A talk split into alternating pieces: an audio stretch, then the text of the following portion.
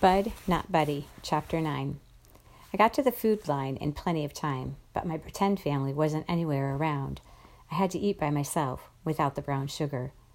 After I was through, I went back to the library and sat under my tree to wait for it to open. I couldn't stop thinking about Daisy Malone and her dimple. How could her father find them now? Finally, I saw people going into the library. The same librarian was there again. I said, Good morning, ma'am. Good morning, young man. Could I please borrow a pencil and a piece of paper and see that book about how far one city is from another again, ma'am? She said, Of course you may. You know, after I went home last night, I finally recognized you. Didn't you and your mother used to come in here a long time ago? Yes, ma'am, she said. And if I remember correctly, you and your mother had quite different tastes in books. I remember your mother used to like mysteries and fairy tales. Isn't that so? Man, I can't believe she remembered that. And you're the little fellow who used to come in all the time and ask Miss Hill for books about the Civil War, aren't you? Yes, ma'am, she said. I thought so. She handed me the pencil and paper and the cities book. Then she said, then said, and when you're done with the book, bring it back and I have something special for you. She had a huge smile on her face. I said, Thank you, ma'am. But I didn't get too excited, because I know the kind of things librarians think are special. I went over to a table and found Flint and Grand Rapids in the lines of the book. I looked where the two lines met, and it said 120. Wow, that was going to be a good little walk. Next, I wrote down 120, then divided it by 5. That came up to 24. That meant I'd have to walk for 24 hours to reach Grand Rapids, one whole day and one whole night. I figured it would be easiest to do the night part first, so I decided to stick around the library until it got dark then head for Grand Rapids.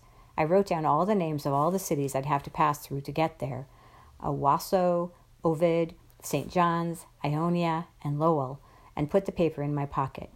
When I took the cities book back to the librarian, was still smiling, she said, I'll bet you've been dying to know what your surprise is, haven't you? I lied. Yes, ma'am. She reached under her desk and pulled out a thick, thick book called The Pictorial History of the War Between the States. Wow, the book was gigantic. Thank you very much, ma'am. She said, Enjoy, enjoy, enjoy. I took the book back to my table. I didn't want to tell her that I wasn't really interested in history. It was just that the best gory pictures in the world came from the Civil War, and this book was full of them. It really was a great book. There's another thing that's strange about the library. It seems like time flies when you're in one. One second I was opening the first page of the book, hearing the crackling sound the pages make, smelling all the page powder and reading what battle the picture on that page was from. And the next second, the librarian was standing over me saying, I am very impressed. You really devoured that book, didn't you?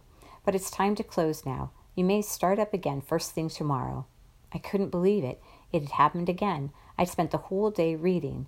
Her words snapped a, pen, a spell that was on me, and my stomach started growling right away. I was going to be too late for the mission. When she was walking me to the door, the librarian stopped at her desk and said, Now I know that knowledge is a food, but I couldn't help noticing you never went to eat. You must be very hungry.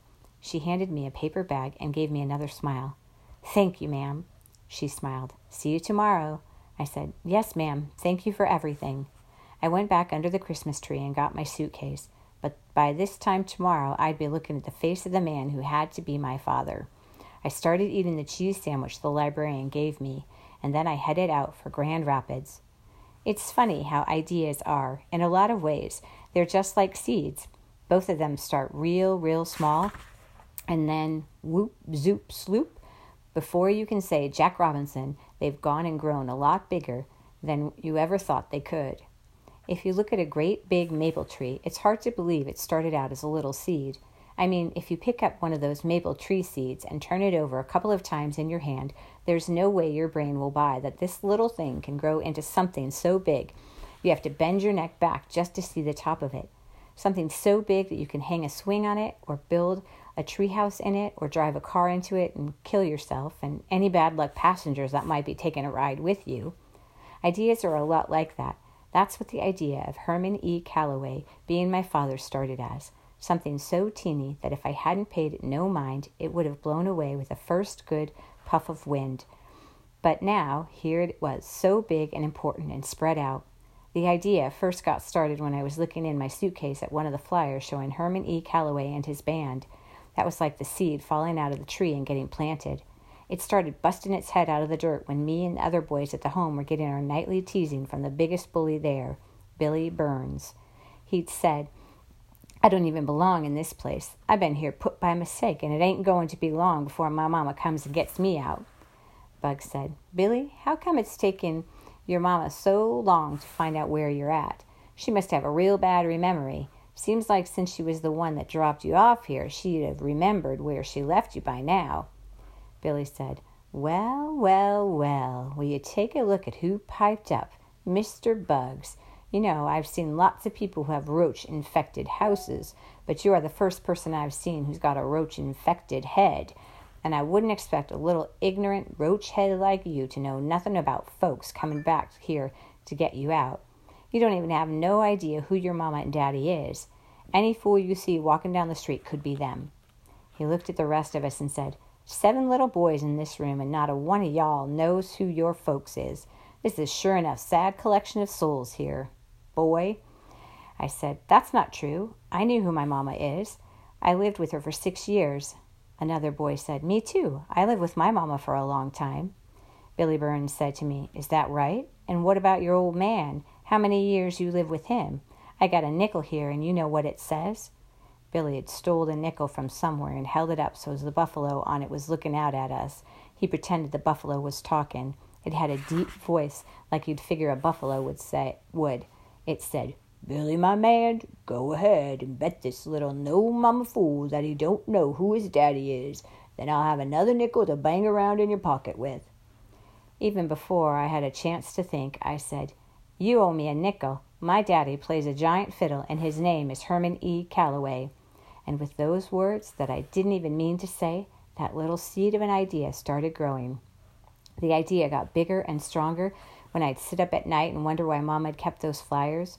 It dug its roots in deep and started spreading out when I got old enough to understand that Mama must have known she wasn't going to be around too long and was trying to leave me a message about who my daddy was and why she could never talk about him. I knew Mama must be too embarrassed about why he wasn't with us and was trying to break it to me gentle. The only trouble was she waited too long. I mean, what other reason could there be for Mamma to keep all those things I have in my suitcase and treat them like they were treasures? And why did I know way down in my guts that they were real, real important? So important that I didn't feel uncomfortable unless I knew where they were all the time. That little idea had gone and sneaked itself into being a mighty maple, tall enough that if I looked up at the top of it, I'd get a crick in my neck, big enough for me to hang a climbing rope in, strong enough that I made up my mind to walk clean across the state of Michigan. I opened my suitcase and pulled the flyers out before it got dark. I put the blue one with the writing about Flint on it on the bottom and looked at the others. Two of them had the same picture of Herman E. Calloway and the two guys, but the first was called Herman E. Calloway and the Terminally Unhappy Blues Band. They were called Masters of the Delta Blues, and the other one was called Herman E. Calloway and the Gifted Gents of Gospel featuring Miss Grace Blessed, Thomas's vocals. They were the servants of the Master's salvation. The two other flyers just had little drawings. The first one was a drawing of an accordion and told about a band named H. E. Kalawowski and the wonderful warblers of Warsaw, who were the masters of the polka. The second one was of a picture of some mountains, and it told about a band named H. E. Vonnegut and the boisterous big band of Berlin who were the masters of all we behold.